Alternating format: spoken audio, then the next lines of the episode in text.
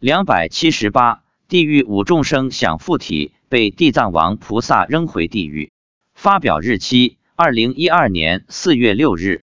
四月三日是清明节放假的第二天，上午我们俩都有事，所以就中午吃完饭去登山的。因为节日，登山的人较多，年轻人都到山上踏青来了。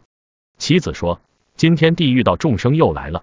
昨天大家身上很痛，经过昨天和今天两天的听闻佛法，在诸佛菩萨的慈悲加持下，今天大家都不痛了。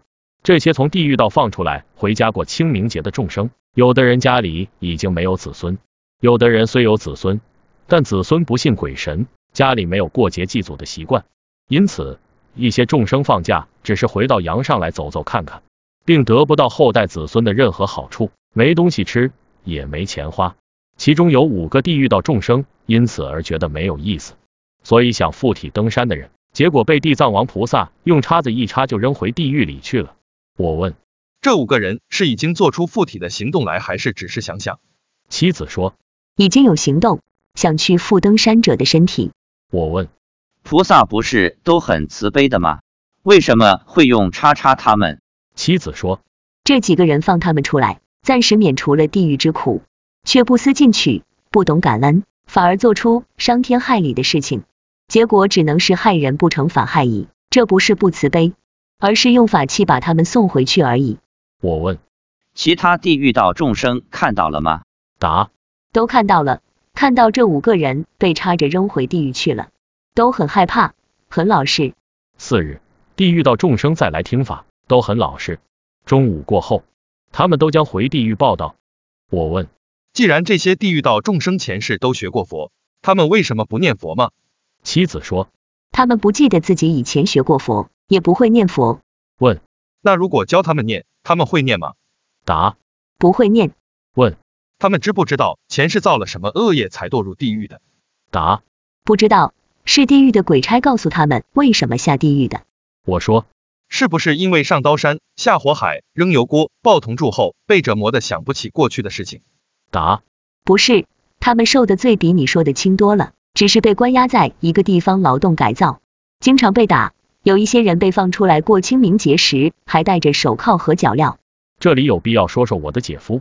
我的姐夫前几年五十多岁的胃出血去世，据妻子说，不满六十岁去世的人都要劳动改造，关在一个地方，不能自由来去，但又比地狱为轻，没受多大痛苦，受点小苦。三日下午结束登山后，在回家路上，我问妻子：“姐夫这两天有在自己的家吗？”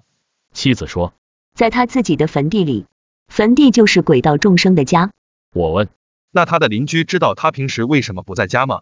答：“都知道。”问：“姐夫在下面都做些什么事？”妻子说：“有时扛石头，有时打鱼。生前以打鱼为副业。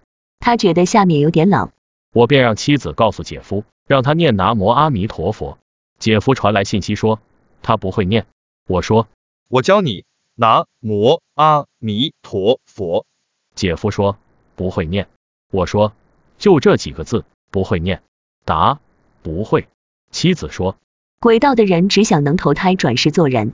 由这两则故事可以看出，地狱道的众生连南无阿弥陀佛这么简单的六个字都不会念。这说明什么？说明他们少善根福德啊。可见，净土法门中的多善根福德，其实就是念佛。你能念佛，你就是一个多善根福德的人；你不念佛或者不会念佛，你就是少善根福德。他们地狱道的众生是多么可怜，你教他念，他都不会念。前世虽然念过佛，今生却根本记不得要念佛，也不会念。倘若他们知道念佛，会念南无阿弥陀佛，我想他们不但能得到解脱，地狱也早就空了。你说是吧？愿大家不要错失这百千万劫难遇的机会，好好念佛，求生极乐，不然六道轮回再得人身，不知道又是多少劫后的事情了。那时有佛法吗？不一定，有佛法的机会少，没有的概率大，珍惜吧，就在当下。